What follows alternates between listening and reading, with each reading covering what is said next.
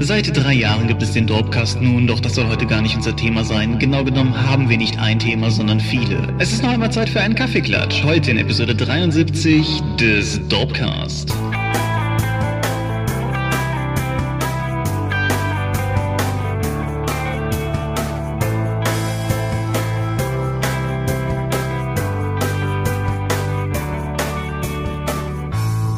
Hi und herzlich willkommen zur Episode 73 des Dorpcast. Einmal mehr sitzen wir hier und wollen über Rollenspiele sprechen. Und wenn ich wir sage, dann meine ich zum einen dich. Michael Skopjomingas, guten Abend. Und zum anderen mich, Thomas Michalski. Hoi. Wir sind heute wieder zu zweit. Alles wieder beim Alten, kein Weibsvolk mehr anwesend. Und worüber wollen wir reden? Wir Kaffee klatschen einfach mal, weil ein paar Themen aufgelaufen sind, die nicht umfangreich genug sind, um eine eigene Episode zu rechtfertigen, aber doch interessant genug, dass wir mal drüber sprechen. Genau, da hat sich ein bisschen was angesammelt. Es gibt immer mal so Themen, wo wir dann halt auch uns gegenüber sagen, so, ach, das machen wir dann nächstes Mal, wenn wir irgendwie eine Kaffeeklatsch-Episode machen. Ich glaube, unsere letzte Kaffeeklatsch-Episode liegt relativ lange zurück, soll uns aber ja nicht aufhalten. Dementsprechend haben wir heute ein relativ kunterbuntes Programm, aber bevor wir zu diesem kunterbunten Programm kommen, ja auch noch Medien. Möchtest du da anfangen? Okay, ich fange mal an. Ich habe auf Amazon Prime gesehen, jetzt bitte hier wieder das Katsching für unsere imaginären Sponsoren die Serie Into the Wasteland. Es geht darum, es ist eine Martial Arts Serie in einer Postkriegsgesellschaft auf Basis der 1920er Jahre. Das ist nie so ganz klar. Sie reden am Anfang darüber, dass es einen großen Krieg gab und dass das die Gesellschaft irgendwie umgeworfen hat. Und im Amerika der Südstaaten, so wie es aussieht, gab es dann plötzlich dann äh, Barone und das waren Superkrieger und die haben dann ihre eigenen Soldatenheere aufgestellt und damit ihre eigenen Territorien abgesteckt. Fernkampfwaffen wurden verboten. Ich habe jetzt zuerst gedacht, dass damit nur Schusswaffen wie Pistolen, Gewehre und so etwas gemeint waren. Nein, aber niemand diesem Gegend ist überhaupt noch in der Lage, ein Speer zu werfen. Deswegen prügeln sich alle Leute mit Waffen oder auch ohne. Wenn ich ganz kurz reinhaken darf, ja? Into the Badlands, nicht Wastelands. Into the Badlands, gut. Ich, ich mach das immer wieder falsch. Ja, ja, damit hattest du mich nämlich auch schon falsch geschickt, weshalb ich mich wunderte, von was für einer Serie du sprichst, weil ich nichts fand. Aber ja, zurück. Ja. Die Serie ist äh, relativ überzogen mit leicht übernatürlichen Elementen. Die Barone halten sich Krieger, die nennen sie die Clipper, weil die halt andere Leute ausknipsen sollen. Die Arbeiter sind die Cox, weil sie halt die Sachen am Laufen halten. Da zwischen den verschiedenen Reichen sind halt noch Nomaden, die man anheuern kann, um irgendwelches fieses Zeug zu tun. Und jeder der Barone hat einen Oberklipper, das ist der genannte Regent, und das ist eine quasi übermenschliche Tötungsmaschine. Die haben dann auch so chinesische Martial Arts Filmmäßig Fähigkeiten, rückwärts ein Salto auf irgendeinen höher gelegenen Punkt zu setzen, sich dann äh, mit dem Schwert nochmal runterzuwerfen. Das sieht alles ganz cool aus. Die ganze Serie dreht sich aber nicht nur um Martial Arts, sondern auch um die Intrigen Intrigen zwischen den Regenten und den Baronen, den Baronen untereinander, innerhalb der Baronenhäuser, wie die Charaktere damit zusammenhängen. Es gibt Verrat, viel Kampf, viel Intrige. Ich fühlte mich total gut unterhalten und die haben wirklich, wirklich cool inszenierte Kämpfe da drin. Wie zum Beispiel, ich glaube, mein Lieblingskampf ist, wenn der Protagonist in abends in eine verregnete Gasse tritt und da kommen dann sechs Gegner in relativ cooler 20er Jahre Kleidung, alle mit Melonen und alle kämpfen mit zwei Waffen dann in diesem kaum beleuchteten Szenario. Das sieht wahnsinnig gut aus. Okay, cool. Ich glaube, die ist von ABC produziert worden. Die erste Staffel umfasst nur sechs Episoden oder so, a 40 Minuten. Hat man also auch in relativ schneller Zeit durchgeschaut oder acht oder zehn Episoden. Das ist auf jeden Fall keine volle Staffel. Die zweite Staffel davon ist auch schon in Auftrag gegeben worden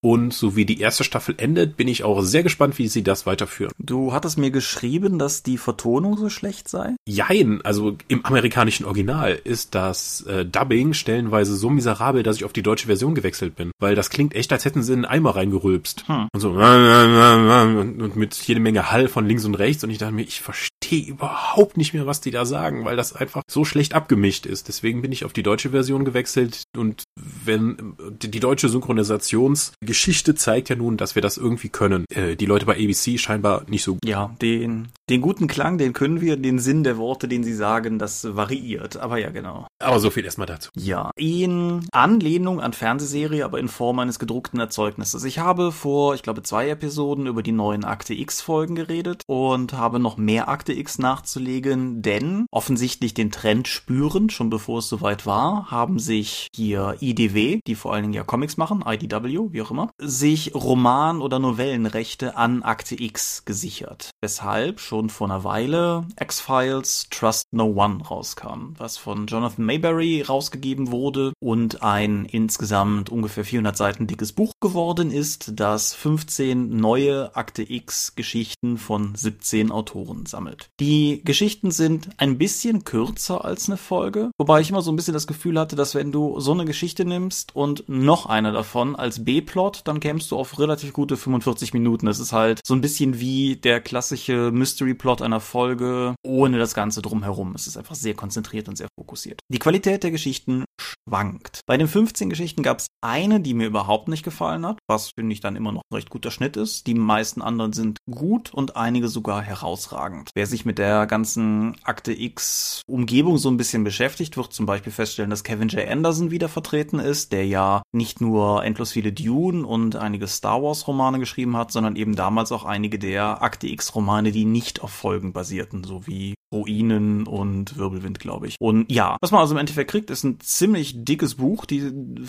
400 Seiten sind jetzt auch nicht gerade irgendwie platzverschwenderisch beschrieben oder sowas. Also man kriegt relativ viel Story für sein Geld. Und wer Akte X mag und mehr davon haben möchte, dem sei meiner Meinung nach herzlich dazu geraten. Es ist rein Continuity-technisch ein bisschen hakelig mit dem, was die neuen Folgen jetzt so etabliert haben. Aber Akte X und äh, Metaplot-mäßig hakelig ist doch, gehört eigentlich zusammen. Ja, nein, eher, also klar, die, also die große Verschwörung kommt ohnehin so gut wie nicht vor, was ich sehr sympathisch fand, weil ja auch bei den neuen Folgen war es im Endeffekt so, dass es umso besser war, desto weniger es mit der Alien-Verschwörung zu tun hatte. Aber das gilt ja auch für Arctix schon seit vielen Jahren. Nein, es ist eher so, dass du der Punkt, an dem sich Mulder und Scully in der Gegenwart befinden, die meisten Geschichten spielen eh in den 1990ern, dann ist das überhaupt kein Problem. Aber der Punkt, an dem sich Mulder und Scully in den wenigen Geschichten befinden, die in der Gegenwart spielen, ist einfach ein anderer als der, an den ihn die neue Serie dann gesetzt hat, was halt einfach damit zusammenhängt, dass ich nehme an, als die Kurzgeschichten entstanden sind, einfach die Leute, die sie geschrieben haben, nicht wussten, was die neuen Folgen bringen würden. Dementsprechend muss man davon ausgehen, dass man sich so ein bisschen in so einer Art Parallelkontinuity befindet. Ich weiß nicht, ob sich das mit dem deckt, was zum Beispiel in den Comics, die ja beim selben Verlag erscheinen,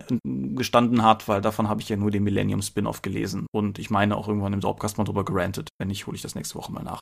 Auf jeden Fall Akte X, Trust No One. Von mir dicke Empfehlung. Es gibt mehr. Es werden noch deutlich mehr davon kommen, glaube ich. Also ein zweiter Band ist schon erschienen, dritter ist angekündigt und ich meine, es werden dann auch noch mehr. Wenn ich gerne auf Englisch liest, der kann außerdem ab morgen vom Zeitpunkt unserer Aufzeichnung, also ab dem 22. März, ab morgen kann er bei CrossCult die deutsche Ausgabe unter dem Titel Akte X Vertrauen Sie niemandem erwerben. Auch die hat 400 Seiten, ist also vermutlich noch ein bisschen enger gedrängt, aber ja, viel Story für faires Geld, wie ich finde. Insofern klare Empfehlung für alle, die Akte X mögen. Auf der Xbox gab es jetzt aktuell über Xbox Gold Live die Echtzeitstrategie-Kanone Supreme Commander 2. Supreme Commander zeichnet sich vor allen Dingen dadurch aus, dass man riesige Schlachtfelder hat und eine gewaltige Menge an Einheiten kommandiert. Das hat diese Serie irgendwann mal sehr bekannt gemacht. Supreme Commander 2 auf der Xbox ist allerdings wirr, anspruchslos, hat eine miserable Story und ist schlecht designt. Aha.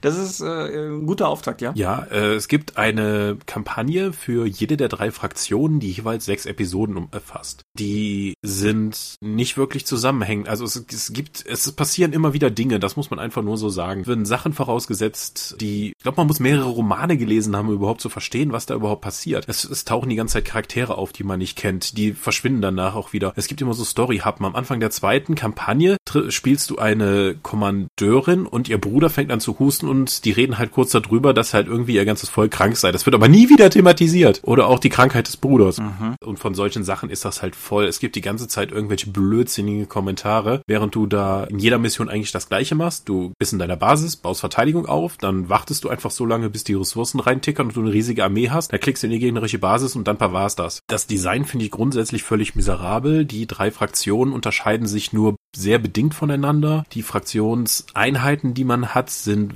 fast immer nur eigentlich nur Reskins von dem, also die haben eine grundlegende Funktion und dann hat jeder dieser Fraktionen eben nur ein, anderen, ein anderes Aussehen. Es gibt kleine Unterschiede, wie zum Beispiel die zweite der Fraktion der Erleuchteten. Die haben keine Marineeinheiten, die haben dafür aber Panzer, die einfach übers Wasser fahren können. Ganz toll. Dafür kriegen die Sirens dann später Marineeinheiten, die über Land gehen können. Was dazu führt, dass sie die stärkste Einheit des ganzen Spiels eigentlich haben, weil so mit Schlachtschiffen auch mal rüberlaufen zu können, ist schon mal nicht schlecht. Sowieso, du kannst Lufteinheiten bauen, Marineeinheiten bauen, Landeinheiten bauen und ich glaube, es gibt drei Missionen, wo überhaupt, also in der gesamten 18 Missionen, die es gibt, wo man überhaupt nur Wassereinheiten bauen kann, um mal überhaupt zu sagen, wie, wie viel Energie man da reingesteckt hat und wie toll und wie durchdacht das doch alles ist. Oder auch, dass in der Siren-Kampagne, der letzten der drei, das war sowieso die einzige, wo ich überhaupt mal gefordert wurde, weil die einfach Sachen macht, die vorher nicht passiert sind. Zum Beispiel gibt es eine Mission, da greifen nicht keine gegnerischen Einheiten an, sondern nur Wellen um Wellen von gegnerischen Arbeitern, die deine eigenen Gebäude und Einheiten übernehmen können. Mhm. Und du musst halt in dieser Mission tatsächlich mal komplett anders rangehen als sonst. Aber auch in der, in der vorletzten Siren-Mission bekommst du halt die Technologie, um, dass deine Marineeinheiten eben auch rumlaufen können. Das ist toll, weil in der letzten Mission gar kein Wasser da ist. Das heißt, du hast die Technologie freigeschaltet und du kannst sie danach nie wieder einsetzen. Das ist ja total clever. Ja, also das ist weitestgehend mein Eindruck ist, dass sie das eigentlich nur gemacht haben, um ein Multiplayer-Spiel zu haben, dann eine sehr, sehr miserable Kampagne dazu zu setzen. Ich hatte aber nachdem, nachdem ich es durchgespielt habe, alle drei Kampagnen auch absolut keinen Bock mal in den Multiplayer reinzuschauen. Einfach auch, weil das Balancing zwischen den Einheiten auch noch nicht gut ist. Ich habe letztes Mal noch einen Podcast gehört von den Stay Forever Leuten und die haben halt da StarCraft so dafür gelobt, dass eigentlich im gesamten Spiel keine Einheit irgendwann obsolet wird, sondern dass die immer noch eine Funktion erfüllen kann und später nicht durch eine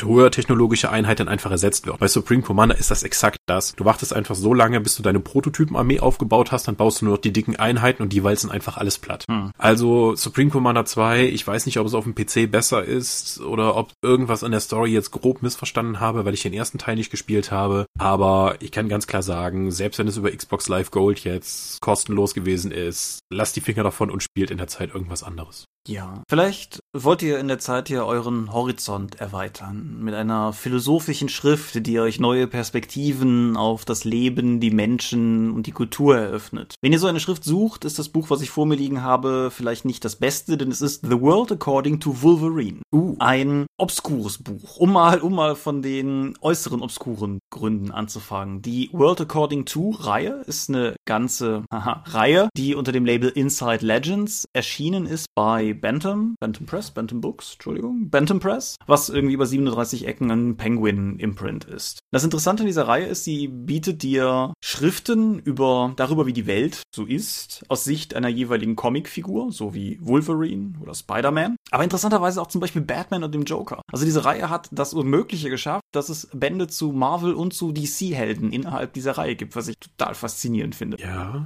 Aber gut, was ist es? Es ist ein, ja, vom Format her Quadrat quadratisches Buch mit irgendwie einer Anzahl Seiten. Ich guck mal gerade, ob ich irgendwo, ja, ich glaube 64 Seiten sind es, vollfarbig. Also es ist ein Hardcover-Comic in, in einem quadratischen Format. Und der Storygrund sozusagen ist der Gedanke, dass offensichtlich ich bin, was X-Men-Chronologien jenseits der Filme betrifft oder jenseits der Comics der 80er und 90er bin ich total raus. Aber es gibt wohl offensichtlich einen Punkt, an dem Wolverine Leiter der Schule wird. Oha. Und in diesem Kontext schreibt Logan halt dieses Dokument hier für seine zukünftigen Schüler, damit sie das lesen können, damit sie so ein bisschen verstehen, was er eigentlich für ein Typ ist, weil er sich selber eigentlich jetzt nicht so unbedingt für den optimalen Leiter einer solchen Schule handelt. Das fand ich eigentlich eine ganz knuffige Prämisse. Und die Aufmachung des Buches ist halt auch in dem Sinne ganz spaßig, weil das Buch hat Handouts. Es hat jetzt nicht so liebevoll designte Handouts wie zum Beispiel J.J. Abrams S das hat, also irgendwie, wo dann tatsächlich Servietten auf Serviettenpapier eingelegt sind und ähnliches. Das ist hier alles Hochglanzdruck und so weiter. Aber es sind zum Beispiel Fotos in dieses Buch eingelegt. Wenn Wolverine von seinen Verflossenen erzählt, die halt in verschiedenen Inkarnationen irgendwie immer wieder brutal umgebracht wurden oder zu Tode gekommen sind, dann gibt's halt jeweils so ein Andenkenfoto an die jeweilige drin, halt im selben Zeichenstil wie die anderen Illustrationen auch. Und es gibt halt hier und da so, so kleine Extensions. Das ist nur ein Gimmick. Es bereichert die Geschichte, hat es ja ohnehin nicht, bereichert das Leseerlebnis nur indirekt. Es ist halt ein Gimmick, aber es hat schon irgendwie Spaß gemacht. Was den Inhalt des Buches betrifft, so macht es ziemlich genau das, was es soll, wo dann wohl jeder selber entscheiden muss, ob das was ist, was er lesen will oder nicht. Wolverine ist ein interessanter Charakter, wie ich persönlich finde, tatsächlich. Also er hat ein paar ganz, ganz spannende Ecken und Kanten. Und das Buch ist gleichzeitig eine ganz gute Möglichkeit, vielleicht mal in dieser völlig verkorksten Kontinuität diversester X-Men-Inkarnationen und so eine gewisse strukturierte Zusammenfassung von seinem bisherigen Leben zu erhalten. Aber andererseits geht das Buch auch nie so sehr in die Tiefe, dass du halt sagen würdest, das ist jetzt eine Biografie, sondern es gibt dir eher so Stichworte, sodass du am Ende vielleicht eine grobe Idee hast, wer zur Hölle ist der Silver Samurai, wer zur Hölle ist Sabertooth und warum hat der, hat der Beef mit Wolverine und sowas in der Art halt. Ja, alles in allem, es ist, es hat ein paar tatsächlich ganz interessante, nette Gedanken da drin, die halt alle aus der nicht sehr komplexen Philosophie Wolverines stammen, so tolle Ratschläge wie, wenn du Leute verhaust, überleg dir, ob das Bullies sind, weil wenn du Leute verhaust, die keine Bullies sind, ist die Wahrscheinlichkeit recht hoch, dass du gerade einer wirst. Das fand ich halt irgendwie ganz spaßig. Es hat halt einfach Spaß gemacht, dieses Buch zu lesen. Es ist mutmaßlich völlig überteuert für das, was man kriegt. Also es kostet irgendwie 13 Pfund, was auch immer das in Euro ist, aber ist auf jeden Fall zu viel. Wenn man es irgendwo günstig kriegt oder wie in meinem Falle irgendwie als Geschenk oder sowas, kann ich Also es, es hat tatsächlich Spaß gemacht zu lesen. Es ist jetzt nichts, wo ich sagen würde, Leute, kauft und lest es. Aber es ist ein unglaublich liebevoll und noch aufwendig aufgemachtes, auch so Cover mit 3D-Lack und allem drum und dran. Sehr aufwendiges Buch aus einer völlig obskuren Reihe. Das klingt in der Tat sehr obskur. Ah ja, und äh, was man vielleicht bei Comics dazu sagen sollte, es ist hübsch gezeichnet. Yeah. Aber bleiben wir bei Comic-Universen.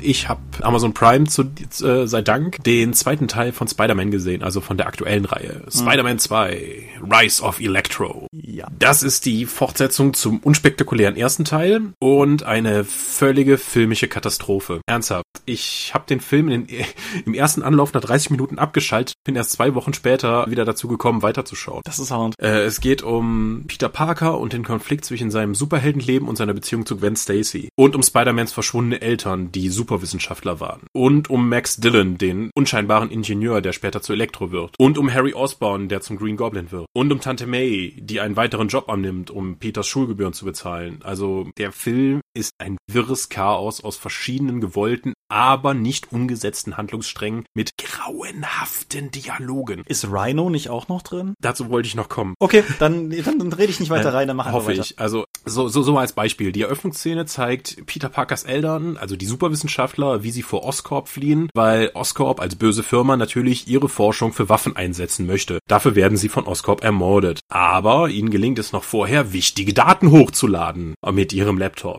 im Flugzeug in den 90ern. Mhm. So, Peters Vater hinterlässt nun Peter eine Tasche voller Kram. Und die packt er irgendwann im Verlauf des Films dann noch mal aus und pfeffert wütend den Taschenrechner gegen die Wand und dann fallen da Münzen raus und dank seiner detektivischen Fähigkeiten findet er raus, dass diese Münzen zu einer verlassenen U-Bahn-Station gehören. Dort schmeißt er dann die, eine dieser Münzen ein, die Gleise fahren auseinander, ein Wagen kommt von unten hervor und in diesem Wagen ist eine Forschungseinrichtung von seinem Vater, die geheim war. Oh, der Wagen fährt hoch, ein PC geht an und dort sieht er nun das Blinken, dass die Daten fertig hochgeladen waren. Er klickt drauf und er kriegt ein Video abgespielt, in dem der Papa ihm erklärt, wieso er fliehen musste.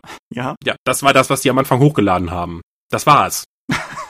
Was wurde in dieser super geheimen, wahnwitzigen Forschungslabor geforscht? Keine Ahnung. Danach wird der gesamte Themenkomplex nicht mehr thematisiert. Gar nicht. Und alle Handlungsstränge in diesem Film sind so. Alle. Die Tante May muss einen zweiten Job im Krankenhaus annehmen, um Peters Schule bezahlen zu können. Ja, das sehen wir nochmal, indem Tante May am Ende im Krankenhaus gezeigt wird, wenn der Strom aus ist. So eine Minute. Das war's. Also Wahnsinn, wie man Sachen gegen die Wand fahren kann. Was auch völlig irritierend ist, dass ständig in diesem Film Personen irgendwo auftauchen. Peter steht plötzlich in Harry Osborns Villa. In seiner Villa. Nicht davor. Harry Osborn wurde gerade in diesem Film Chef eines gigantischen Konzerns. Entdeckt seinen Jugendfreund, den er seit elf Jahren nicht mehr gesehen hat in seiner Wohnung. Sie unterhalten sich, äh, plötzlich sind sie in dieser Szene wieder die dicksten Freunde. Und das wird dann später als Aufhänger genommen, dass sie ja die besten Freunde wären und wenn Harry zum grünen Goblin wird, fühlt er sich von Peter Parker bzw. Spider-Man dann verraten und die kämpfen gegeneinander. Also das, das völlige Chaos der Handlung wird vor allem gegen Ende deutlich, als äh, Elektro besiegt wurde und dann völlig unmotiviert der Green Goblin noch auftaucht. Und nachdem der Film eigentlich schon alles erzählt hat, tut der Harry Osborn, also der grüne Goblin, dann aus dem Gefängnis, tut er noch Dinge. Also da steht plötzlich ein anderer Mann, dessen Gesicht man nicht sieht, sondern dass er nur Schatten ist. Und dann fängt er an, eine Superschurkentruppe aufzubauen. Und zwar den Schurken, den Spider-Man am Anfang einfach, der einfach nur einen LKW gefahren hat, den, den Spider-Man verprügelt hat. Der wird dann als Rhino rekrutiert, indem er einen Power Armor anbekommt. Das passiert am Ende des Films? Das sind die letzten drei oder vier Minuten. Ich war Rhino kommt sonst nicht vor. Ich war fest davon, also ich wusste, dass der nicht viel vorkommt, aber ich war bis jetzt fest davon ausgegangen, dass sie den irgendwie am Anfang verheizen, so als. Nein, das ist die, Szene nach dem Ende des Films effektiv. Das ist nicht, dass das irgendwie noch ein Abspann kommt oder so. Nein, die gesamte Handlung ist erzählt. Wir wissen eigentlich, was es, was passiert ist. Und dann kommt nochmal Rhino. Es ist, ich, ich könnte ewig so weitermachen. Am Ende stürzt der, äh, der Strom in der Stadt fällt aus. So. Wie kann man das am gespanntesten inszenieren? In dem, was, in New York fällt der Strom aus. Und was wird gezeigt? Ja, das Radar in, am Flughafen funktioniert nicht mehr. Und einer der Leute dann sagt, haha, oh nein, seht, äh, alles ist weg. Schreibt das auf, was euch noch im Gedächtnis geblieben ist. Oh, ich glaube, da hinten fliegen noch zwei Flugzeuge aufeinander zu. Wann treffen die sich denn? In viereinhalb Minuten. Und dann holt eine Frau eine handtellergroße Stoppuhr raus und nimmt die Zeit, bis das passiert.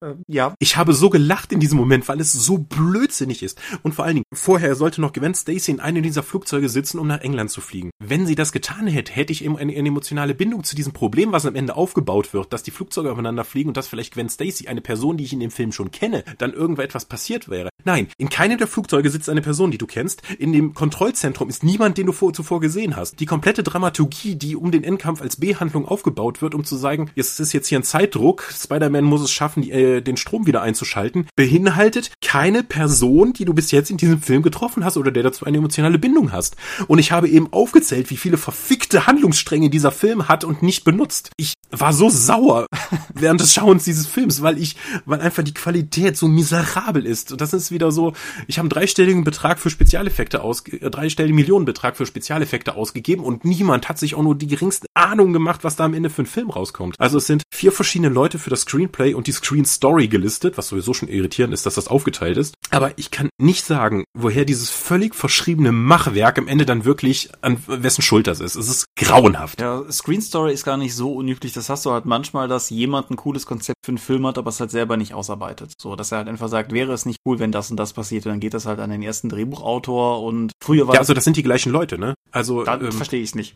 bei, bei Screenplay stehen, glaube ich, vier und bei Screen Story stehen drei und die drei Leute von Screen Story sind auch beim Screenplay. Dann habe ich nichts gesagt. Es ist ah, grauenhaft. Also was für eine filmische Katastrophe. Okay, finde ich. Ja, ich finde es. Ich fand den ersten belanglos, aber jetzt nicht irgendwie beleidigend oder so. Ich fand da eher irritierend, dass das Finale vom ersten dann auch das Finale vom ersten Turtles war. Das äh, fand, ja, ziemlich genau. Das äh, habe ich bis heute nicht so ganz verstanden, wie das passiert ist. Aber das ähm, habe ich beiden irgendwie nicht übel genommen. Ja, schade, dass der jetzt so vor die Wand gesetzt wurde. Wobei ja Spider-Man jetzt ohnehin raus aus Sony ist und zurück bei Marvel und jetzt bei Captain America Civil War mit drin sein wird. Und irritierenderweise Sony jetzt wieder angefangen haben zu erklären, sie würden ja noch einen Venom-Film machen, was überhaupt keinen Sinn mehr ergibt. Aber vielleicht wissen die auch einfach gar nicht, was sie tun. Ja. Gut, dann mache ich noch was Gutes zum Schluss, damit wir, damit wir nicht aus diesem tiefen Loch irgendwie rauskommen. Das ist mal wieder Zeit für die Gayman-Fanboy-Stunde oder so.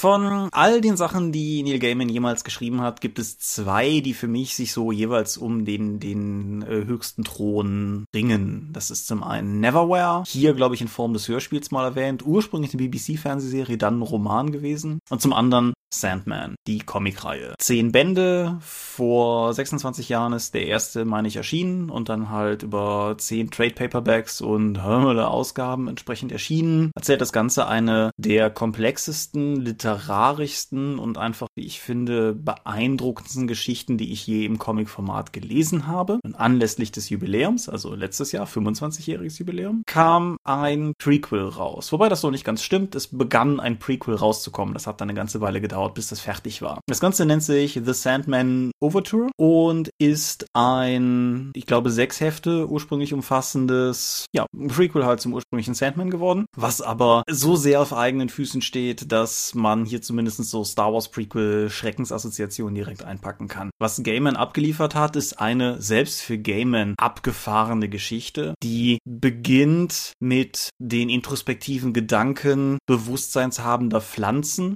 auf einem fremden Planeten mhm. und die dann Kurven nimmt über eine nicht ganz chronologische Zeitform, irdische und, und außersphärische Handlungsebenen umfassende Geschichte, die halt im Endeffekt erzählt, wie es dazu kommt, dass Morpheus, auch Dream genannt, einer der Endless, die Hauptfigur der Sandman-Reihe, zu Beginn des ursprünglichen ersten Heftes vor 25 Jahren, also die Serie beginnt mehr oder weniger damit, dass er beschworen und in einen Bannkreis gesetzt wird. Und diese neue Sammlung von Geschichten mündet halt darin, dass er da landet. Aber was mir wirklich lange nicht mehr passiert ist, ist, dass ich vor diesem Comic einfach nur gesessen habe und gestaunt habe. Teilweise, weil das Artwork von J.H. Williams und Dave Stewart wunderschön ist. Du kennst das vielleicht, dass wenn du Comics hast, dass du irgendwie, dass die Cover meistens sehr viel detailverliebter gezeichnet sind als die Innenteile. Ja. Hier nicht. Hier sieht jede einzelne Seite aus wie ein kleines Gemälde, sofern es gewünscht ist. Es gibt ein paar Seiten, die eher abstrakt sind, aber das gehört dann wiederum eher zu der abgefahrenen Story. Aber die Seiten, die Dinge abbilden, die realistisch aussehen können, sehen einfach atemberaubend aus. Und ich erinnere mich noch dran, als ich Sandman das erste Mal gelesen habe, es dauert relativ lange bis zum letzten oder vorletzten Band, dass er irgendwann an einer Stelle ganz bewusst ein Bild einsetzt, was über eine Doppelseite geht. Vorher war alles in Panels und dann blätterst du einmal um und blickst plötzlich auf dieses Panorama einer Doppelseite. Etwas, was Sandman Overture toppt, weil das Buch an mehreren Stellen Foldouts hat. Das heißt, du schlägst eine Seite auf und siehst etwas und dann kannst du diese Seite in sich noch einmal weiter ausschlagen, dass du halt auf so ein komplettes Panorama wirklich blickst von, von Eindrücken und so weiter. Das ist atemberaubend schön gemacht. Es ist seit langem der erste Comic. Wir haben ja mehrfach über Comics gesprochen und ich habe gesagt, wie sehr ich das Lesen auf dem iPad für Comics gut finde. Mhm. Ich finde, den hier muss man auf Papier lesen, weil der teilweise, sag mal, es gibt auch mehrere Stellen, wo, sagen wir mal, es, es gibt eine Stelle, wo sich die äußeren Panels kreisrund um die Mitte ranken, sodass du im Endeffekt das ganze Buch drehen musst, weil die Panels sich halt auch zur Mitte hin orientieren und halt oben. Das wird schwierig mit dem Tablet, weil sich das mal wieder neu ausrichtet. Genau, ich weiß halt nicht, wie sie es bei der E-Book-Version gelöst haben, aber es ist halt einfach dieses Buch weiß, dass es auch, oder dieser Comic weiß, dass er auf Papier steht und nutzt das Medium vollends aus auf eine Art und Weise, wie ich es selten bis nie erlebt habe. Die Geschichte ist schön, sie ist in Momenten anrührend, sie ist in Momenten sehr philosophisch und sie ist in Momenten auch einfach nur, einfach nur krass, aber ich muss einfach sagen, ganz, ganz, ganz dicke Empfehlung, der beste Comic, den ich seit Jahren gelesen habe, aber vorher die anderen zehn lesen. Weil ansonsten hat man erstens, glaube ich, keine Chance zu verstehen, was man hier liest und zum anderen läuft er dann auch teilweise ins Leere, weil er schon davon ausgeht, dass du weißt, was passiert. Oder wer, wer die Leute sind, die du da siehst. Zumindest, weil der Comic erklärt das manchmal halt auch einfach nicht. Dann hast du halt irgendeinen Typen, der nimmt die Sonnenbrille ab und du siehst halt, dass der statt Augenmünder da an der Stelle hat, wo andere Leute ihre Augen haben. Der Comic kommentiert das nicht. Wenn du die alten Sandman-Bücher gelesen hast, weißt du, wer das ist, aber wenn, wenn nicht, dann bist du halt verloren. Dennoch, das Buch absolut atemberaubend. Sandman insgesamt immer noch mein Lieblingscomic und insofern, ja, allerdickste Empfehlung mit der ohnehin Fanboy-Warnung dran oder so. Okay. Damit haben wir eine saubere halbe Stunde aufgenommen, was nachher nicht so sein wird, weil ich ja Ös und Äs rausschneide und ich denke, es ist ein guter Zeitpunkt, um zum Thema zu kommen, zu den Themen zu kommen. Mit welchem Thema möchtest du denn beginnen? Vielleicht äh, sollten wir mit der Heinzcon beginnen. Ja, dann fange ich einfach mal an, weil du warst ja nicht da. Das ist naheliegend und klug von uns, ja. Äh, Heinzcon, auch dieses Jahr wieder in Norden-Norddeich, direkt an der Nordsee, im Haus des Gastes. Ich bin mit den Orkenspaltern hochgefahren und habe mir die Convention jetzt zum zweiten Jahr in Folge gegeben. Ist ein bisschen weiter weg von uns, also das sind so sechs Stunden Fahrt. Naja, was habe ich da gemacht? Ich habe gar nicht mal so viel gespielt, obwohl wir dieses Jahr mal keinen Film aufgenommen haben, so wie letztes Jahr. Ja, sehr betrüblich, sehr betrüblich. Ja. Ja, mal gucken. Ich habe Numenera gespielt. Mhm. Das war leider ein öder Dungeon ohne Konflikte und auch das System mit den Pools hat mich nicht wirklich überzeugen können. Ebenso die von dem System vorgegebene Talente und Spezialisierungen mit der Schwierigkeit. Äh, äh, bist du in Numenera schon drin? Ja, grundsätzlich schon, aber unsere Hörer halt vermutlich nicht. Äh, ja, okay. Also der Spielleiter gibt eine Schwierigkeit vor für eine Probe und die kannst du nochmal dann vereinfachen, indem du eine Spezialisierung dafür ausgibst. Also sagen wir mal, der Spielleiter möchte eine Probe auf Klettern und sagt, ja, die Schwierigkeit dafür ist zwölf. Okay, dann habe ich aber, ich kann ich sagen hier, ich habe das Talent Klettern, das heißt, die Probe wird schon mal um drei erleichtert. Oder ich habe eine Spezialisierung drauf, dann ist sie um sechs erleichtert. Dann kann ich noch sagen, ich möchte mich aber auch anstrengen, dann verliere ich Lebenspunkte, aber dann ist sie nochmal um drei erleichtert. So, und somit kannst du dann immer dann abwägen, wie du wie schwierig dann eine Probe ist. Das heißt, du musst nicht gegen einen gewissen Wert würfeln, sondern die Schwierigkeit ist vorgegeben und du durch deine Kompetenz senkst, senkst du diese Schwierigkeit. Wir hatten noch einen Kampf in diesem Abenteuer äh, und in diesem einzigen Kampf habe ich halt gedacht, okay, ich habe jetzt meine Parade nicht geschafft. Ich strenge mich mal an, um weniger Lebenspunkte zu verlieren, einfach um sein, um die Erfolgswahrscheinlichkeit des Gegners zu verringern. Mhm. Ja, dann habe ich aber durch den Treffer des Gegners genauso viele Lebenspunkte verloren, wie ich eben auch ausgegeben habe, um mich anzustrengen, um die Schwierigkeit seiner Verteidigung, der Verteidigung zu senken. Das finde ich problematisch, weil ich hätte auch einfach sagen können, es ist mir scheißegal, ich werde auf keinen Fall irgendwelche Punkte ausgeben, um mich anzustrengen, um die Schwierigkeit zu senken, denn was ist das Schlimmste, was mir, was mir passiert? Er macht so und so viel Schaden. Das ist so viel Schaden, wie ich bekommen würde, wenn wenn ich mich nicht anstrenge. Aber ich habe trotzdem noch immer die volle Chance, die Schwierigkeit zu äh, unterwürfeln für die aktive Parade, um dann eben überhaupt keinen Schaden zu bekommen. Äh. Ja, ich äh, erkenne dein Problem. Ich kann mangels Spielpraxis nicht sagen, ob das ein ungünstiges Beispiel ist. Also das. Ja, wir hatten auch keine kleinen Gegner, um erstmal dann warm zu werden und das Regelsystem kennenzulernen. Mhm. Dann habe ich halt den Gegner angegriffen und musste dann feststellen, dass ich mit meinem Angriff gar keine Chance hatte, seine Rüstung zu durchdringen. Und ich konnte auch jetzt nicht mich anstrengen, um mehr Schaden zu machen. Das ging dann wohl auch nicht. Das war also ziemlich frustrierend. Das hat mir nicht so gefallen. Es gab, es, man kriegt immer wieder Erfahrungspunkte, XP, also der Spielleiter bietet an, so, ich mache jetzt hier eine Erschwernis rein, möchtest du diese Erfahrungspunkte nehmen? Dann nimmst du einen und kannst du noch an einem anderen Spieler in der Gruppe weitergeben. Das fand ich ganz nett. Mhm. Aber diese XP benutzt du dann entweder, um deinen Charakter am Ende der Sitzung zu steigern oder um einen Wiederholungswurf während der Runde zu machen. Und ich bleibe dabei, wenn du mit einer Ressource, die dafür dient, deinen Charakter permanent zu verbessern, während des Abenteuers hausieren gehen musst, um irgendwie eine, eine Probe zu wiederholen, ist für mich ein No-Go. Ja, sehe ich grundsätzlich auch so. Auch da muss ich sagen, mangels Spielpraxis kann ich jetzt, also so wie du schilderst, ja, auf jeden Fall, finde ich auch problematisch. Nee, also ich hätte am Ende des Abenteuers, wäre ich fast so weit gewesen, mit 5 x hätte ich fast 5 XP zusammen gehabt, um einen Stufenaufstieg zu haben und andere Charaktere hatten halt einen oder null. Mhm. Außerdem, äh, es gibt sich immer so als Erzählsystem, aber es ist relativ, es hat eine recht crunchy Grundlage mit flachen Schadens- und Rüstungsboni. Ich hätte auch sagen können, weil ich so einen Cypher dabei hatte, ich konnte ein Energieschild anwerfen, dann hätte mir der, die, das Wesen am Ende gar keinen Schaden, effektiv gar keinen Schaden mehr machen können. Das ist auch recht so, okay, dann mache ich das an und dann macht er halt keinen Schaden und dann stehen wir uns gegenüber und können reden, keine Ahnung, weil keiner was für dem anderen machen kann. Was immer wieder hervorgehoben wurde, ist ja, dass in Numenera der Hintergrund so weird wäre. Also der ist im Abenteuer nicht wirklich durchgekommen, weil wir sind auf einen Turm zugelaufen, der irgendwie schräg in der Gegend stand und der Spielleiter beschrieb halt, es regnet, aber der Regen schmeckt süß. Wow, was für ein abgefahrenes Setting. Ja gut, das, das sowas finde ich halt auch immer schade und problematisch. Ist mir halt auch schon bei anderen Systemen untergekommen. Das deutsche Cthulhu hatte da auch so mal seine Momente, wo ich mir halt einfach denke, so Leute, es, es reicht halt nicht zu sagen, dass Dinge schräg oder seltsam sind, wenn sie es im Endeffekt dann nicht sind. Dann kann man es vorher noch so oft betont haben. Wobei ich da dann sagen muss, ich finde, Numenera kann mehr, aber wenn euer Abenteuer daraus bestand, auf den Turm zuzulaufen und euch durch einen Dungeon zu arbeiten, dann... Ja, vor allen Dingen war es ein Lehrer-Dungeon, also hm. da ist nicht wirklich viel passiert. Ich glaube, es ist im Uhrwerk-Magazin inzwischen auch als Abenteuer drin, da kann man das ja einfach mal nachlesen. Die einzige Interaktionsmöglichkeit mit einem NSC während des Abenteuers, den, die haben wir verpasst, weil wir haben in einem Raum magische Überwurffälle gefunden und mit diesen magischen Überwurffällen hätten wir nochmal in einen Raum, der daneben war, reingehen müssen. Wir haben extra nochmal geschaut, hm, da ist so ein komisches Konstrukt.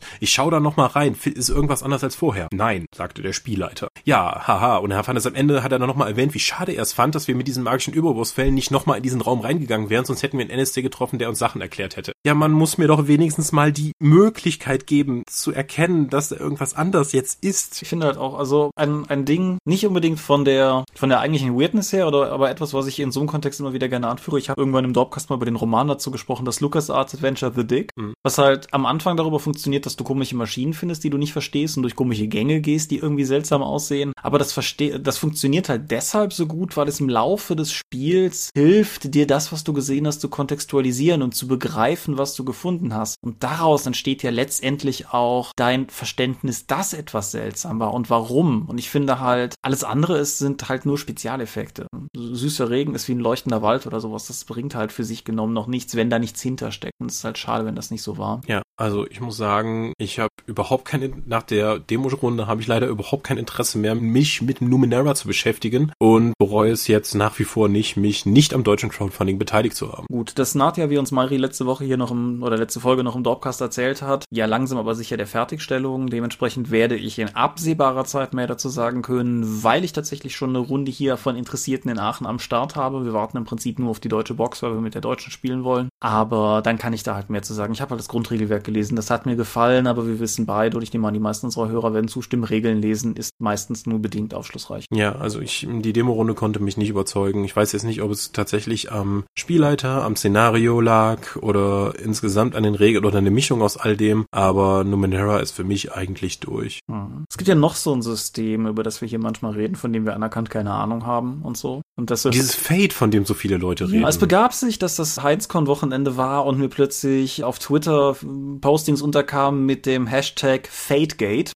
Und daran angeknüpft waren Fotos von einem Herrn Mingers, der tatsächlich am Uhrwerk stand, stand und dort in einem Fate-Buch blätterte. Also zu meiner Verteidigung muss ich sagen, dass ich im Fate-Handbuch, also dem Fate-Handbuch, das heißt halt so, die Regeln für magische Gegenstände und Cyberware gecheckt habe, weil ich wissen wollte, wie die das halt umsetzen in diesem komischen Erzählsystem. Ja, aber du hast es doch auch gespielt, oder? Ich habe es auch gespielt. Ich habe bei den Vögten und der Hanna Möllmann und dem ihr befreundeten Spielleiter eine Eis- und Dampf-Szenario gespielt. Und? Und das war lustig. Ach, schau an. Ja, also ich muss ja sagen, diese äh, Fate geht ja ganz anders an Rollenspiele ran, als mir das vielleicht von dem klassischen D&D-Rollenspielen kennt, also der Aufbau von Attribut plus Fertigkeit. Durch die Aspekte hast du halt einen ganz anderen Ansatz daran, wie du tatsächlich spielst. Mm, Es gibt halt flache Boni von minus vier bis plus vier und du kannst das alles mit deiner Einsatz von Kreativität effektiv verbessern. Was ich richtig, richtig geil fand, wir haben nur relevante Konflikte ausgespielt oder selbst erschaffen. Und diese Mechanik hat dazu geführt, dass es kein zielloses Herumgerollenspiele gab, so wie man das gerne in diesen Stimmungsspielen macht.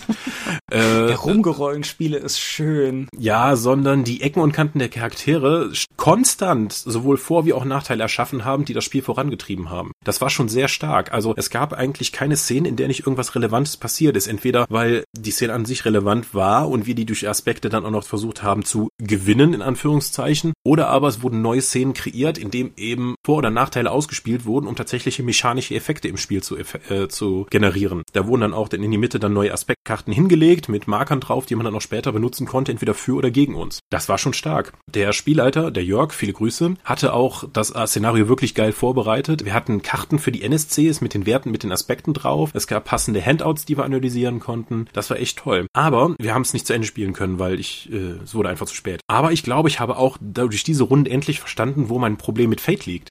Ich glaube nämlich, Fate ist gar kein System und diese Aspekte von Fate, das ist überhaupt kein Spiel an sich, sondern nur eine Mechanik. So, so wie ich sage, Kniffel, Kniffel ist kein Spiel, Kniffel ist eine Mechanik, um Spiele darzustellen oder in, in einem Spiel als Mechanismus zu dienen. Weil die Aspekte von Fate könntest du verlustfrei auf jedes andere crunchige System übernehmen. Sei es nun Savage Worlds, Pathfinder oder auch die World of Darkness, in denen man einfach sagt, ich benutze hier diese Aspekte und das kann ich dann einfach auslösen. Und alles, was drumherum ist um dieses Fate, arbeitet dem eigentlich auch nur zu. Ich verstehe mehrere Punkte bei Fate immer noch nicht, wie zum Beispiel die Stunts. Die Stunts sind einfach ein flacher plus zwei Bonus in einer speziellen Situation. Das ist so Feed, wie D&D nur sein kann. Also es ist Westwind, oh guck mal, ich habe hier aber eine Westwind-Bonus, äh, ich krieg plus zwei. Bam. Kannst du einfach sagen. Das kannst du selbst im Kampf machen, indem du einfach sagst, ja, jedes Mal, wenn ich kämpfe und nur einen Gegner habe, ich bin Duellant, ist mein Stunt. Ich krieg plus zwei auf Kämpfen. Sodass du auch wirklich mit Fate Power geben kannst. Und der Rest ist halt äh, Geschachere mit dem Spielleiter, ob deine vage definierten Aspekte jetzt tatsächlich funktionieren oder nicht. Genauso wie in den eben erwähnten dann im Fate Handbuch Regeln für magische Gegenstände und so ein ganzer Kram. Ich weiß nicht wirklich, weil das läuft alles darauf hinaus, es ist entweder ein Stunt oder du baust es in deinen Aspekt ein, weil Ausrüstung gibt es in Fate ja eigentlich nicht. Es war für mich eine sehr interessante Erfahrung, was mich, glaube ich, auch weitergebracht hat im Verständnis dieses Spielsystems. Aber ich glaube, der zentrale Aspekt von Fate ist immer noch, ich habe einen Aspekt, äh, den ich irgendwie definiere. Und das ist, glaube ich, das Schwierigste, wenn du noch nie, wenn du noch, wenn du nur die klassischen Rollenspiele kennst, wo ich ja auch herkomme. Mit diesen Aspekten auch tatsächlich zu arbeiten, die zu reizen, um dann eben Nachteil rauszukriegen, um dann Fate-Punkte zu bekommen oder sie auszunutzen, um Boni zu bekommen. Zum einen, diese Aspekte zu definieren, ist am Anfang richtig, richtig schwierig. Das muss man erstmal, glaube ich, auch dann wirklich mit lernen und sie dann im Spiel einzusetzen. Ich glaube tatsächlich auch, dass Anfänger, Rollenspielanfänger, denen dürfte das wesentlich leichter fallen, äh, weil die nicht so in diese Denke sind, wie wir reingedrängt wurden durch Jahrzehnte des Spiels in diesem System. Ja, das kann ich mir auch vorstellen. Also ich habe meine, meine Demo-Runde bei den Vögten ja sozusagen auch noch gut. Ist bisher noch nicht eingelöst, wobei es ja eigentlich einfacher haben sollte. Die wohnen ja nun schließlich hier in der Stadt. Aber es hat bisher noch nicht passiert. Und ich bin auf jeden Fall weiterhin neugierig. Aber es ist ja interessant festzustellen, dass du das Spiel nicht äh, mit, mit äh, erhobener Faust schelten musst oder so. Nein, muss ich überhaupt nicht. Wie gesagt, ich, ich fand es richtig gut, dass halt nur die relevanten Szenen ausgespielt wurden. Dadurch war eigentlich dieses äh, immer wieder gerne abfällig genannte Fate-Erzählonkel-Spiel war überhaupt nicht, weil du hast halt tatsächlich nur zack, relevante Szene, relevante Szene, relevante Szene, relevante Szene. Ich kenne das aus den klassischen Rollenspielen, die ja gar nicht darauf ausgelegt sind, sondern eher die konfliktfokussiert sind, dass das viel, dass diese Rollenspielaspekte viel mehr mehr andern, weil die überhaupt nicht auf die Konflikte hinarbeiten, sondern dann die Simulation der Spielwelt darstellen wollen. Fate kackt einfach komplett auf diese Idee und sagt einfach, du spielst das aus, wenn deine, oder wenn du irgendwie meinst, es ist nicht genug Action drin, dann spielst du jetzt deinen Aspekt aus und machst einfach die Szene zu deiner. Ja, okay. Das fand ich schon richtig gut.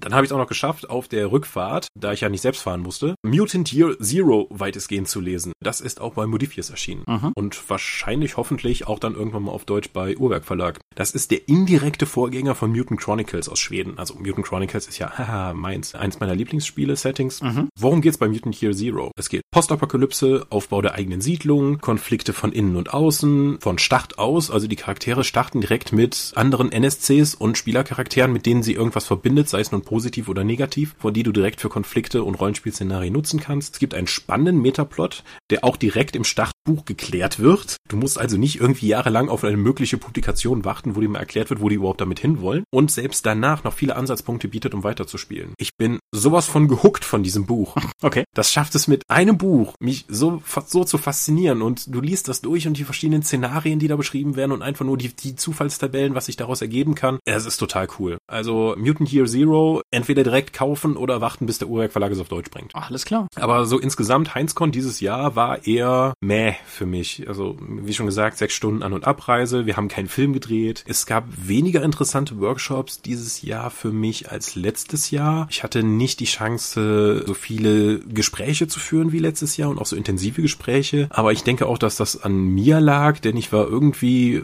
sagen wir mal, recht dünnhäutig, was menschlichen Kontakt anging nach den letzten Wochen und Monaten von stressiger Arbeit und habe mich deswegen sogar Samstagabends dann schon vorab in die Ferienwohnung zurückgezogen, um einfach mal ein paar Stunden Ruhe zu haben. Okay. Ich weiß nicht, ob ich nächstes Jahr dann wieder zum Heinzcon fahre. Das muss ich dann noch äh, mit mir selbst ausmachen. Würdest du wieder fahren, wenn ihr wieder einen Film dreht? Schwierige Frage, aber reizvoll ist das natürlich schon, so viel Unfug zu machen. Also ich bin weiterhin bekennender Fan von The Owling und würde mich sehr über einen geistigen Nachfolger freuen. Ja, ich habe auch den Heinzcon-Burger gegessen, den darf man ja nicht vergessen. Es gab einen extra Heinzcon-Burger, der wohl die schlechteste Food-Fotografie hatte äh, als zur Bewerbung, die ich jemals gesehen habe. Weil also so so vorne quetschte so, so sich schon ein Stück Fleisch aus diesem Burger und darüber fast eine gesamte Zwiebel. Das sah nicht gut aus und den Burger, den ich hatte, der hätte vielleicht auch davon profitiert, wenn man das Brötchen ein bisschen äh, gebacken hätte und den Burger komplett durchgebraten. Aber dafür war er sehr groß. Und Nord-Norddeich ist auf jeden Fall eine Reise wert, wenn einem danach ist, an einer kalten, windigen Küste zu stehen und den Sonnenuntergang auf einem schmutzigen Meer zu sehen. Das klingt verdammt gut, aber ich erwarte nicht, dass du das absolut verstehst, aber ich finde das unglaublich reizvoll. Ja, natürlich. Da kannst du ja nächstes Jahr mitkommen. Ja, Lass uns mal drüber reden, wenn es soweit ist. Ich habe ja jetzt noch ein Jahr Zeit, dass wir das vergessen. Aber nee, Gut. grundsätzlich finde ich das durchaus interessant. Aber Cons, nutzen wir das vielleicht mal kurz als Einwurf, um auch ein bisschen von, von äh, eigentlichen, also von dem Thema wegzukommen zu diversen anderen, über die wir noch reden wollten. Ich habe das vor die letzte Folge schon mal geschnitten und ich sage sie auch nachher nochmal im Sermon, aber ich möchte dennoch noch einmal darauf hinweisen, dass die Drakon, unsere kleine und sympathische Pen and Paper Convention, die wir gemeinsam mit dem Condra e.V. in der Eifel veranstalten, einen Termin hat. 22. bis 24. April ist der Termin, also in ziemlich genau einem Monat, wenn ihr diese Folge hier hört. Wir sind in Rohren in der Eifel. Wenn sich irgendjemand die Mühe macht, ÖPNV-Verbindungen rauszusuchen, blickt er vermutlich auf ein karges Elend. Das wissen wir auch. Aber Konz in Großstädten machen ja schon andere. Wie immer ist der Eintritt 10 Euro. Wie immer ist eine Tee- und Kaffeeflat drin. Es gibt die Übernachtungsmöglichkeit vor Ort, wobei die Betten begrenzt und eine Vorreservierung nicht möglich ist. Dementsprechend, wie dem auch sei, es sind bisher noch nicht viele weiterführende Informationen online, aber ich wollte es hier an dieser Stelle sozusagen einfach nochmal dezidiert ansprechen, damit Leute die Möglichkeit haben, sich das in ihren Kalender zu schreiben. Vielleicht auch Leute, die die letzte Folge nicht gehört haben, weil sie Angst vor dem Frauenthema hatten oder sowas, weiß nicht.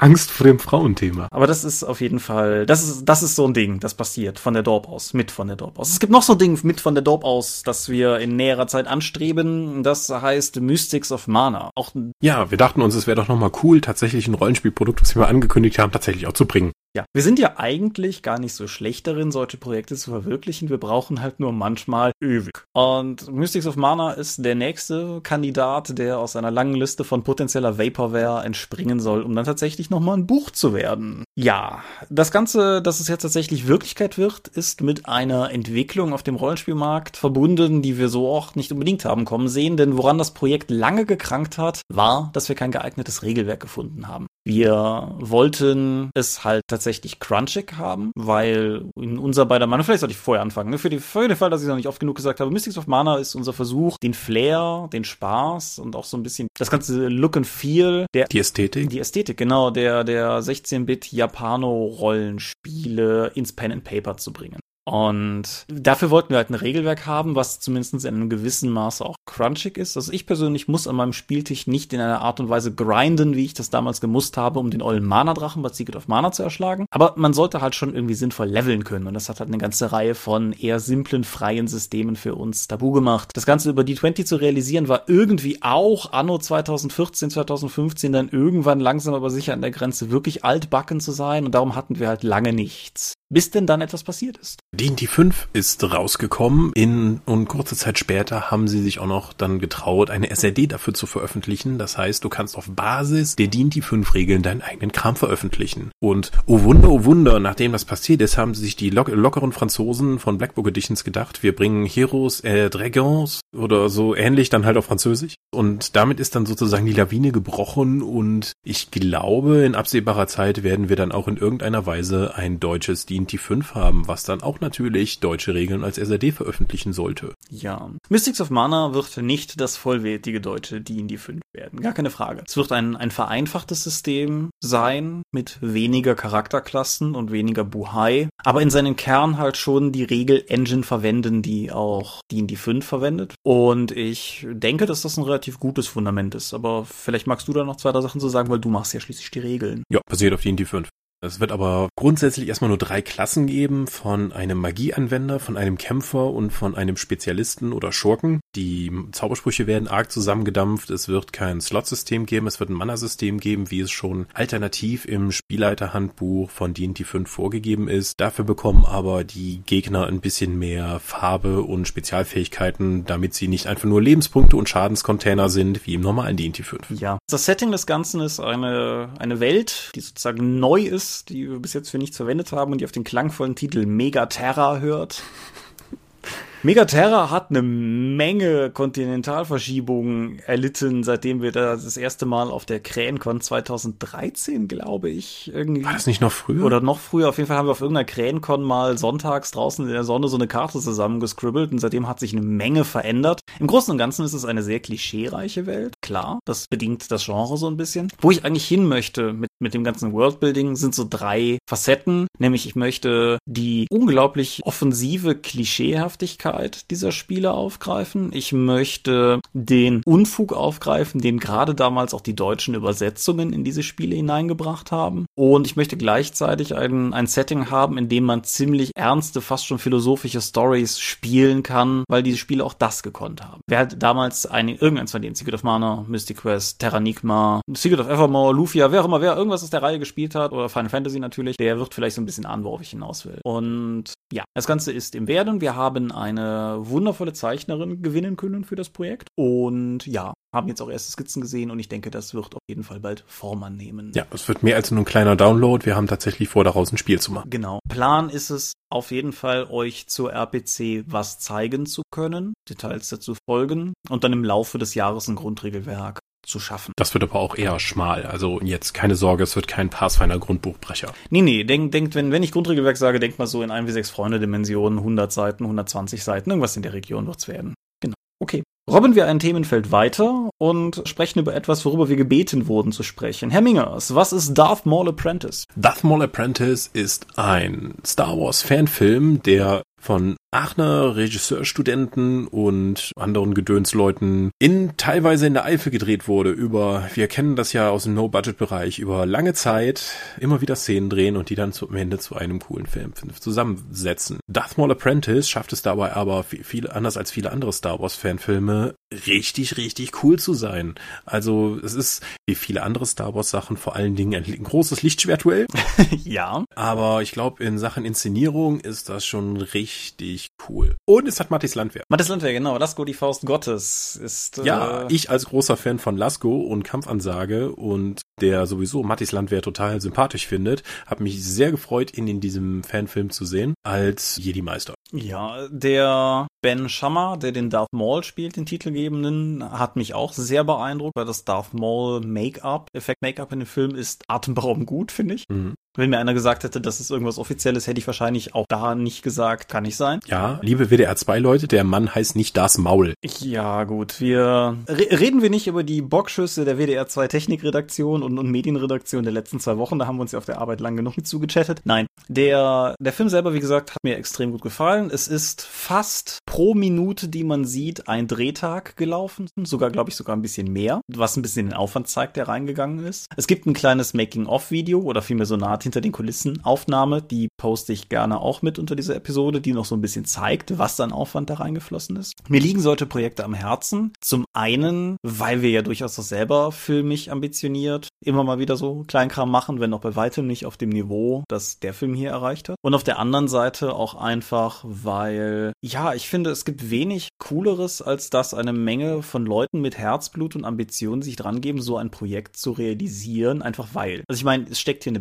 Bachelorarbeit dahinter, die Anlass für das Projekt war, aber man hätte ja nicht diesen Aufwand betreiben müssen, nie im Leben. Also ich weiß ja zum Beispiel die Filme hier, unser Dorpscher Matthias ist Mediengestalter für Bild und Ton und ich kenne dessen Abschlussfilme, die waren auch gut, aber die waren halt kein 17-minütiger Star Wars Fanfilm. Und wie dem auch sei, hat mich, hat mich zutiefst beeindruckt gehört, verlinkt. Ich, wir sind gefragt worden auf der Dorp in einem Kommentar, ob wir Drehorte wiedererkannt haben, weil wir doch auch in der Eifel drehen und dazu ein entschiedenes Jein. Nein, keiner der Orte, die wir, die der Film zeigt, haben wir bis jetzt verwendet, aber einige davon kenne ich. Insbesondere die Schlucht, in der sie teilweise kämpfen, wird man dann mutmaßlich in unserem bisher nur geplanten kommenden Xoro 2 wiedersehen. Das liegt jetzt aber nicht an dem Film, sondern daran, dass wir die auch schon länger im Auge hatten. Nur in Hilde passte sie einfach nicht mehr rein. Nichtsdestotrotz, wie gesagt, das ist halt so ein klarer Fall von Eifel wird genutzt. Es wurde auch gefragt, ob die Eifel eigentlich auch sonst irgendwie als Filmdrehort viel genutzt wird und auch dazu ein entschiedenes Jein. Ist jetzt nicht irgendwie das neue geheime Vancouver Deutschlands für alle Regionen, zumal die Eifel halt vor allen Dingen eine Sache gut kann, nämlich Wald und schroffes Gelände und relativ schlecht ist für alles andere. Es gibt so ein paar deutsche Filmproduktionen. Die Bluthochzeit ist so ein, so ein Ding, was mir mal einfällt, weil es tatsächlich im selben Ort gedreht wurde, teilweise wie unser Xoro-Hauptquartier gewissermaßen gelegen hat. Wie gesagt, halt zum Beispiel. Oder ganz andere Ecke der Eifel, mehr so Richtung Koblenz, die Burg, die man in Indiana Jones 3 sieht, dieses österreichische Nazi-Ding, Schloss Brunwald, liegt halt auch in der Eifel, wenn auch eher in der, auf der anderen Seite der Eifel. Und wird auch in Hilde drin sein. Aber ja, wie dem auch sei, Star Wars Fanfilme immer eine coole Sache. Hast du andere Star Wars Fanfilme, die du Leuten ans Herz legen wolltest? Keine aktuellen. Keine aktuellen. Nee, ich tatsächlich. Wir hatten mal über den einen geredet, der, dessen Name mir schon wieder entfallen ist. A Light in the Darkness. A Light in the Darkness, weil der sich eben von den meisten Star Wars Filmen absetzt, indem es einfach nicht nur ein Star Wars Lichtschwertkampffilm ist, sondern tatsächlich eine Botschaft verfolgt, in dem eben ein Rebell oder ein möchtegern Rebell sich an seine Jugend erinnert, als er mit dem Jedi trainiert hat und einfach wie viel Hoffnung ihm dieser Jedi gegeben hat und er jetzt wieder einfach versucht, ein Lichtschwert auf dem Schwarzmarkt zu bekommen, um den Mythos Jedi wieder aufleben zu lassen und den Leuten Hoffnung zu geben. Das fand ich schon relativ komplex und auch sehr, ein sehr starkes Thema für einen Star Wars Fanfilm. Ja, auf jeden Fall. Und auch der ist wirklich gut gemacht. Können wir drunter verlinken. Genauso ein Ding, was ich immer wieder gerne empfehle, ist Imps The Relentless, ein Projekt, das in seiner Nichtfertigstellung uns bei der Dorp tatsächlich Konkurrenz macht. Es ist irgendwie geplant auf sechs Teile und es zeigt so pseudo-doku-mäßig das äh, Leben imperialer Sturmtruppen im Einsatz. Das ist so eine Kriegsdokumentation gewissermaßen. Super aufwendig gemacht, super gut gemacht. Zwei Teile sind bis jetzt erschienen. Der dritte kommt seit Jahren bald raus. Äh, ob da sich tatsächlich mal was bewegt. Also ich glaube ihnen, dass sie daran arbeiten. Ich weiß ja selber, wie sich das manchmal darstellt, aber es ist halt auch für mich langsam aber sicher an dem Punkt, an dem es ermüdend wird. Er sammelt definitiv Pluspunkte dadurch, dass sie Peter Cullen als Sprecher haben, wem der Name nichts sagt. Das ist Optimus Prime in allen Transformers-Inkarnationen, glaube ich. Also ich glaube nicht, dass das mal wer anders war. Und das ist halt schon durchaus ganz griffig. Ich kann die beiden Folgen, die es gibt, ja auch mal drunter verlinken. Die sind halt auch ziemlich gut gemacht und sehr aufwendig gemacht. Und das wäre halt auch alles sehr cool, wenn es nicht tatsächlich Jahre dauern würde, bis dann immer was rauskommt.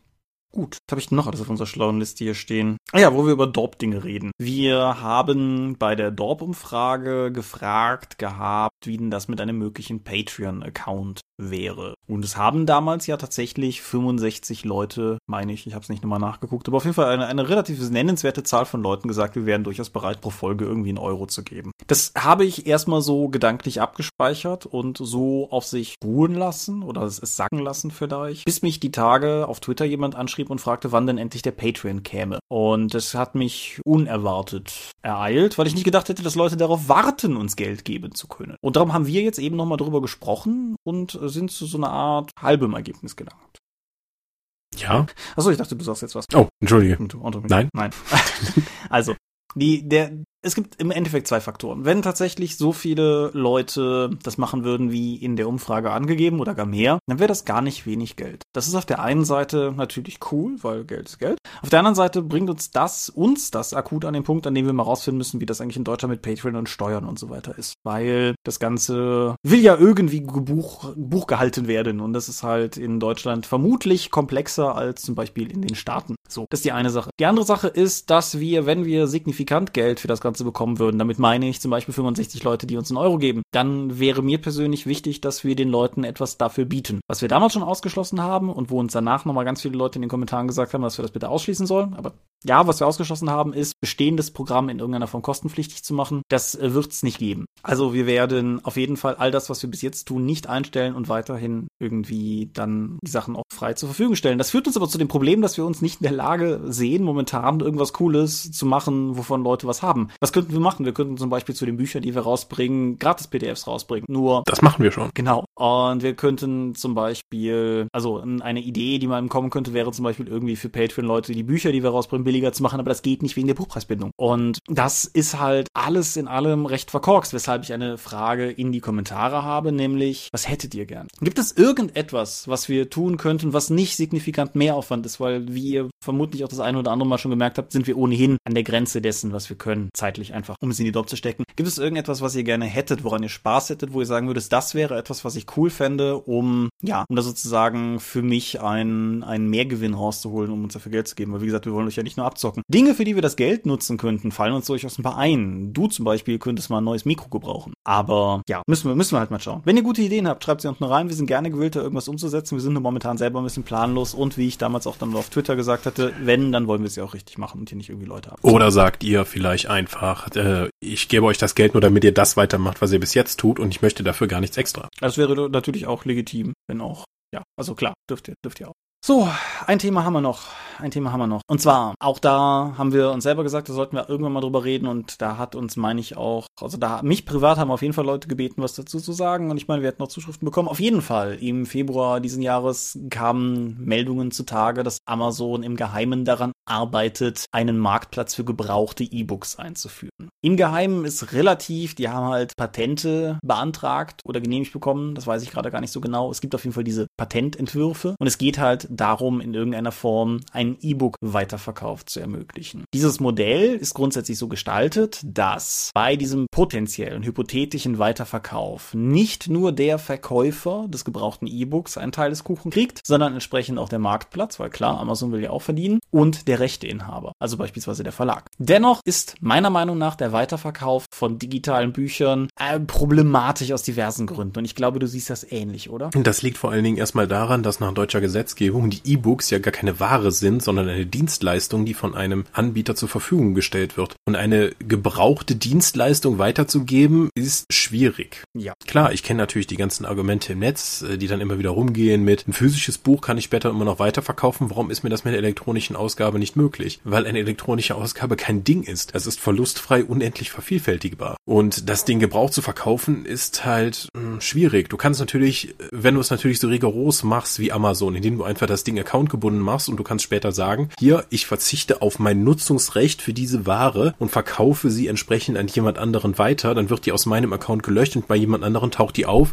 und jemand anders kriegt dann wieder ein bisschen Geld. Nur mit den E-Books ist sowieso die Gewinnmarge für alle Beteiligten relativ gering, gerade auch für die Verwerter und Autoren. Und wenn ich mir jetzt vorstelle, dass in dem, gerade in dem Self-Publisher-Bereich, wo ja die Selbstausbeutung unglaubliche Maßen angenommen hat von E-Books für komplette Romane, die für 2,99 oder 99 Cent oder sogar kostenlos angeboten werden, damit überhaupt jemand sie liest oder du eine Marke aufbauen kannst. Oder weil Leute einfach kein Interesse daran haben, Geld dran zu verdienen. Die gibt es ja tatsächlich auch, die einfach nur ein Buch rausbringen wollen. Ja, und wenn du dann halt normalerweise, also wenn, dadurch werden die Preise halt immer weiter gedrückt. Und wenn du halt schaust, so, hm, okay, normalerweise kostet 2,99, einige Leute empfinden das schon als zu teuer, jetzt verkauft sie das hier gebraucht für 1 Euro. Der Autor bekommt dann noch was? 12 Cent? Ja, je nachdem, wie das Modell halt aussieht. Aber ja, es wird sich so in den Dimensionen bewegen dagegen? Es ist, ich weiß nicht, also klar kannst du natürlich immer noch machen, wenn du sagst, hier, meine E-Book-Bibliothek müllt komplett zu, den Kram werde ich vermutlich nie wieder lesen, dann kannst du ihn damit immer noch wieder dann lostreten. Aber in einem sowieso schon so niedrigpreisigen Segment, wie wir es ja bei den E-Books meistens haben, dann dann noch so einen Gebrauchtmarkt mit noch niedrigeren Flohmarktpreisen dann zu machen, äh,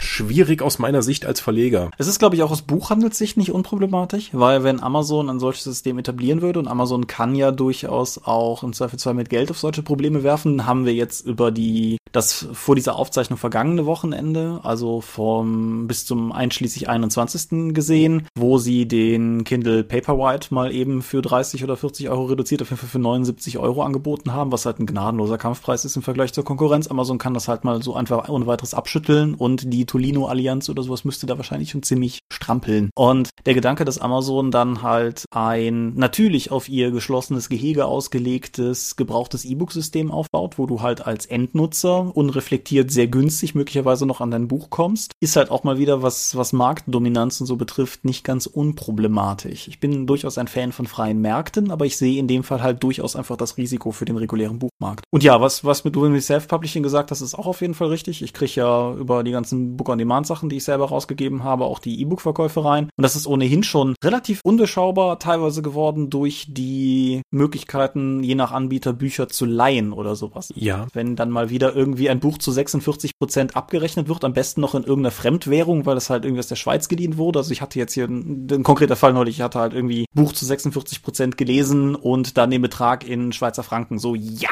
hä?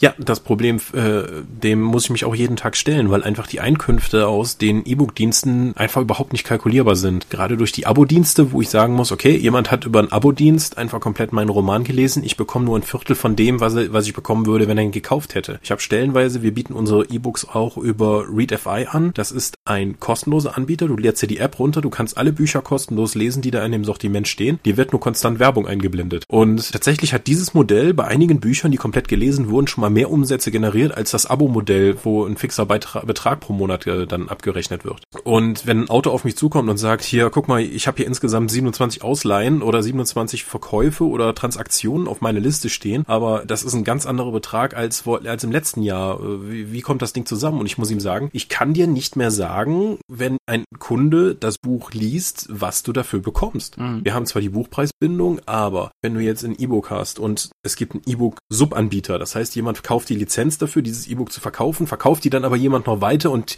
der vertickt die dann über Ebay. Das haben wir alles. Das heißt, du kriegst dann irgendwie nur von Bruchteil vom Bruchteil vom Bruchteil. Oder es gibt eben den Abo-Dienst, es gibt den Streaming-Dienst. Ich bin mal sehr gespannt, wie jetzt die Umsätze sind von dem Earthdawn-Album, was auch über Streaming-Dienste angeboten wird. Wie viel davon nicht rumkommt. Also die, die ersten Zahlen, die ich jetzt schon gesehen habe, sind interessant. Also in Sachen Streaming kann, glaube ich, niemand davon leben. Das ist zwar für den Endkunden ganz schön, dass er jetzt für irgendwie 10 oder 20 Euro im Monat dann ein Spotify-Abo hat und so viel Musik hören kann, wie er möchte. Aber für die Macher dahinten, dahinter kommt absolut gar nichts mehr an. Was eine interessante Sache ist, wo wir aber, glaube ich, beide nicht so richtig qualifiziert sind, um drüber zu reden. Es gab vor kurzem in der Wired ein Interview mit, ich glaube, Sony, auf jeden Fall irgendeinem der Musikdinger, die sich ganz jubelnd über Spotify und Co. geäußert haben, weil es ihrer Meinung nach einer der Retter des Musikmarktes ist. Also da, wie gesagt, ich sehe mich nicht in der Lage, da eine qualifizierte Meinung zu haben, aber es scheint auf jeden Fall auch nicht ganz unstrittig zu sein. Also zumindest die Auszahlung von diesen Streaming-Diensten an die Schaffenden ist bemerkenswert gering. Ja, dementsprechend ja, ich wollte es an dieser Stelle einfach mal in dieser Folge einmal angesprochen haben. Ich sehe, wie gesagt, diverseste Probleme damit. Aber bis jetzt ist das ja auch alles noch mehr oder weniger eine große Gerüchtesuppe und bis da tatsächlich was kommt, was bei Amazon natürlich manchmal schnell gehen kann, aber bis da was kommt, können wir halt ohnehin nicht groß qualifiziert überreden und ändern können wir es eh nicht. Was man vielleicht noch im Hinterkopf behalten sollte, ist, dass natürlich so etwas in der, auf der Amazon-Plattform auch kleinere Anbieter wie zum Beispiel Drive-Thru, an denen ja auch der Ulysses E-Book Shop hängt, das auch in Zugzwang bringen kann, weil ja die meisten Drive-Thru-Artikel ein sogenanntes weiches DRM verwenden, also entsprechend Wasserzeichen oder etwas in der Art und das alleine ja keine Grund Grundlage wäre, um einen Gebrauchtmarkt überhaupt zu ermöglichen. Mhm. Dementsprechend wäre dann die Frage, ob man, ob diese Anbieter dann halt einfach sagen, nein, machen wir nicht, oder ob es auch da irgendwann ein engeres Gehege wird, was aber natürlich ohne eigene Hardware auch schon wieder kniffliger wird. Nun, wie dem auch sei.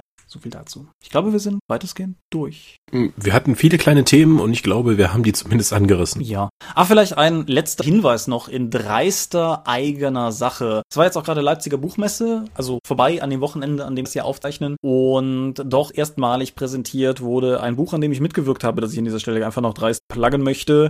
Flucht in ein sicheres Leben ist nämlich ein Projekt, was ich von der ganzen Prämisse her ganz cool finde. Der Wölfchen Verlag hat Autoren geschart, um Kurzgeschichten zu schreiben in einem Fantasy-Kontext, die sich in irgendeiner Form mit Flüchtlingen und den anderen eher schäbigen Seiten von Kriegen beschäftigen. Auch unter der Prämisse, dass Fantasy-Literatur das meistens ausspart und wir meistens die strahlenden Helden zu Ross sehen, wie sie durch die Orks schneiden, wie das Messer durch die Butter, so ist hier halt die andere, andere Sicht angestrebt. Und das Ganze hat halt auch durchaus einen Hintergrund, weil ein Teil des Geldes, das das Buch erwirtschaftet, entsprechend gespendet wird. Ist das Crowdfunding dafür schon durch? Das ist eine gute und berechtigte Frage. Lass mich das dreist googeln, während wir hier sprechen. Es ist auf jeden Fall erst verkauft worden auf der Leipziger Buchmesse und Amazon, oh nein, das Crowdfunding auf Start Next scheint sich keinen Meter bewegt zu haben. Vielleicht haben sie es einfach ausgelassen. Ich weiß es nicht. Es, es gab auf jeden Fall, soweit ich das gehört habe, Exemplare auf der Leipziger Buchmesse und Amazon, auch wenn wir wissen, dass Termine, die bei Amazon angegeben werden, nicht immer stimmen müssen, geht derzeit von einem Erstverkaufstag am 31. März aus. Das wäre also zum Erscheinen dieser Folge in vier Tagen. Und ja, wie gesagt, meine, meine Kurzgeschichte Vater, sie trommeln wieder ist mit darin und ich halte es insgesamt für ein ziemlich cooles Projekt, einfach aus der Idee folgend, dass ob es nicht irgendwas gibt, was wir als Buchschaffende nicht auch tun können, um realen Flüchtlingen zu helfen und vielleicht gleichzeitig auch noch ein bisschen für das Thema zu sensibilisieren. Der Wölfchen Verlag richtet sich vor allen Dingen auch an jüngere Leser, das heißt, vielleicht kann man da auch einfach ein bisschen, ein bisschen Grundlagen schaffen, ein bisschen Weltsicht und so. Ich finde es halt eine coole Sache. Ich verlinke es einfach mal ganz dreist hier drunter. Wie gesagt, schamlose Eigenwerbung, aber ich finde, es ist ein Projekt, das man durchaus unterstützen kann. Ich habe da auch direkt Geld drauf geworfen. Dann wollen wir zum Sermon schreiten. Ja. Wir sind die Dorp. Uns gibt's online unter www.die-dorp.de. Ihr könnt uns folgen per RSS-Feed oder via rspblogs.de. Ihr könnt uns abonnieren via iTunes. Wir freuen uns über gute Bewertungen und wir glauben, dass das bald auch wieder halbwegs funktioniert mit iTunes. Es gibt Accounts von uns bei Facebook, bei Google, bei YouTube und bei Twitter. Dorp geht an den Tom, Seelenworte geht an mich. Seelenworte ist der Name meines Blogs und meines Instagram-Accounts und es gibt die Drakon, haben wir heute schon drüber gesprochen, unter drakon.condra.de. Vom 22. bis 24. April 2016 in Rohren in der alten Grundschule Dröft 8 Rohren. Und ja.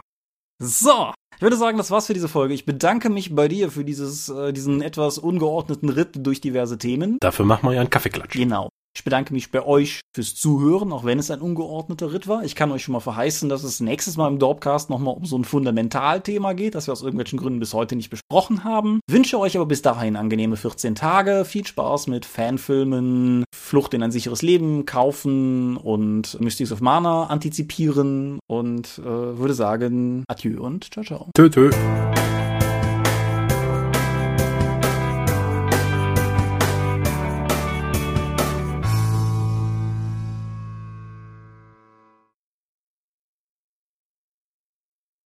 Das war konfus. Das war der Sermon. Zum Glück schneidest du ja diesen Podcast und kannst das einfach so beliebig oft nochmal zu Hause aufnehmen. Ja, ich würde das nicht nochmal aufnehmen, aber ich kriege das schon schön geschnitten. So ist das nicht.